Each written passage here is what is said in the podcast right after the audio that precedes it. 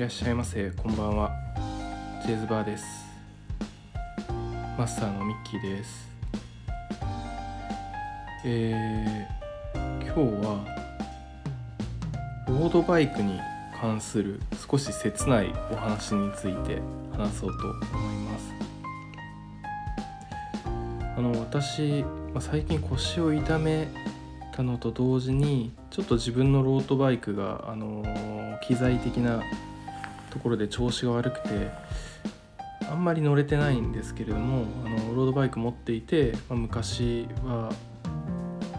新潟地元新潟から東京まで3日ぐらいかけて毎日100キロ走って帰ってきたりとか、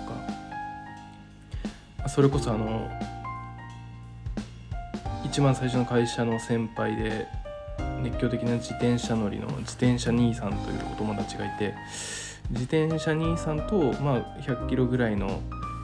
道のりを行って帰ってくるみたいなこととかは何度もしてます。でロードバイクの界隈ってあのやっぱり圧倒的男性が多いんですよね。なんか趣味の分野で言うとまああの自転車でその、まあ、結構高価です。あの15万円ぐらいからスタートしてまともな自転車に乗ろうと思ったら結構最近もう20万30万っていう感じになってきています。お金もかかります。で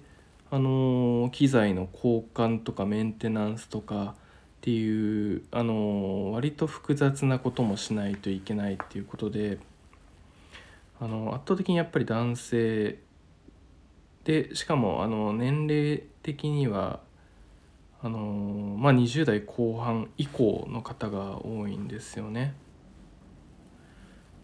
でその中で最近インスタグラム上で女性のロードバイク乗りっていうのは結構増えてきているんですよね。私の身の回りではほとんどほとんどいないんですけれどもインスタグラム上ではあの女性のロードバイク乗りであったり、まあ、そのロードバイクインフルエンサーみたいな方がちょこちょこ増えてきてます。で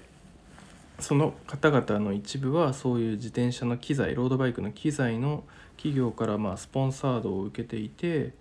まあ、その商品を紹介したりとかそういう大会に出たりとかされてる人のようですと。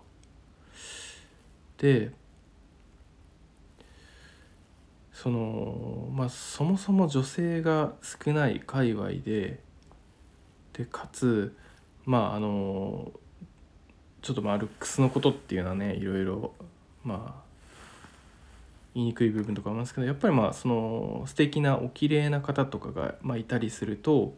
まあ、圧倒的にあのファンが増えるんですよね。で本当に、まあ、3万人4万人のフォロワーみたいのはザラでそのコメント欄にはロードバイク乗りの、まあ、おじさまたちがまああの「どこどこ行ってきたんですね」とか「可愛いですね」とか「ウェア可愛いですね」とか「なんか怪我しないようにね」とか、まあ、すごいあのこう紳士的なあの振る舞いでコーティングはしているんですけれども可愛い女の子に近づきたいとか絡みたいっていう、まあ、欲望を欲望紳士的な雰囲気とその言動でコーティングした感じのコミュニケーションはもう山のように撮ってるんですよねコメント欄で。でまあまあまあまあそうだよねっていう僕もなんかちょっと可愛いそのモデルさんタレントさんみたいなあのー、界隈の人たちにはロードバイク始めて あのー、そこでちょっとあのファンたくさん獲得するのもまあそういうタレント活動とかモデル活動とかするにあたってかなり有効に働くんじゃないかみたいな話も結構昔にしているぐらいだったんですけれどもなんかやけに最近可愛い人が多いなっていう風な気がしてたんですよね。でそのまあまあ可愛いからこそ可愛いかつロードバイク乗りだからこそまああのいろいろ注目を集めるんだろうっていう感じなんですけれどもちょっとなんかあまりにも顔が整いすぎているこんな人見たことないなみたいなことが人が結構ちらほらいたんですよね。でそれも自転車兄さんとも話していてこの人有名なアカウントだよねみたいな話をしてる中で僕がなんかこんな顔整ってる人って正直見たことなくて界隈で。なんだったらこれ加工なんじゃないかみたいな話はしてたんですよね。で兄さんもまあそうかもねみたいな話をしてたんですけどある日朝起きたらね兄さんからあの DM が入っていてなんかこの女性ロードバイクインフルエンサーのこういうアカウントあるじゃんこの方いるじゃんみたいな。なんかどうやらフェイスアップっていうアプリで男の人が自分を女体化していたものらしくてそれをその方がなんか告白というかあのまあ報告したぞみたいな話があってで見に行ったら確かにまあちょっと本当にあの加工風の美人がまああのロードバイクに乗っているとかロードバイクのそばで微笑んでるみたいな投稿がたくさんあってで最近の投稿ではその方はまあ自分は男でフェイスアップでこういう風に加工してますみたいなことを言われているんですよね。いやなんかめちゃくちゃ切ないなと思ってなんかこのあの回のタイトルは「悲しみはフェイスアップで女体化している男性ロードバイク乗りのインスタに群がるおっさんのように」っていうタイトルにしようと思ってるんですけれどもめちゃくちゃ悲しいし何だったらやっぱりそのあのその報告してからコメント数明らかに減ってるみたいな。で何だったら結構怪しいなって思ってるアカウントがいくつかあってでなんだろううーん何なの経験値なのか純朴さなのかわからないんですけど今日もせっせとロードバイク乗りのおじさんたちがあの一生懸命あのあの紳士の紳士的な振る舞いの側で包んだ欲望むき出しのコメントみたいのをまあし続けてるんですよね。なんかめちゃくちゃそれを見てて切ないなっていうふうに思いましたなんかもういくつかのアカウントはね多分それを告白することもなく続けていくんでしょうけどなんか結構まあ罪作りだなというふうには思います。おっさんのおっさんロードバイク乗りの順序を持って遊ばないでほしいっていうのと同時に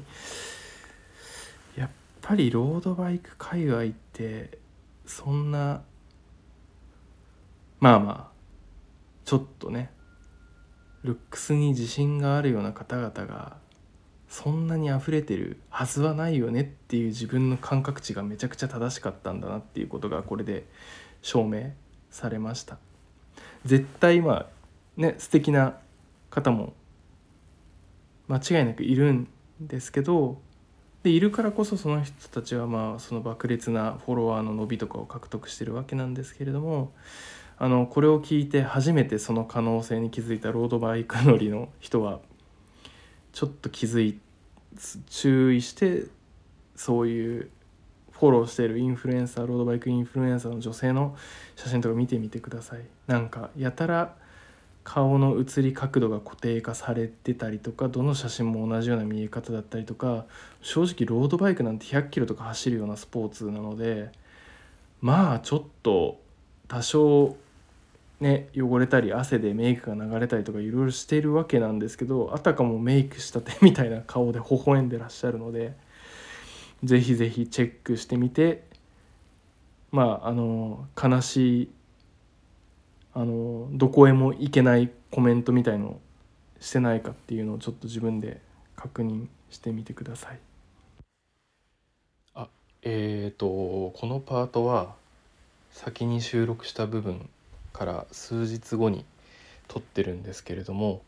あの新たに追加の情報が出てきまして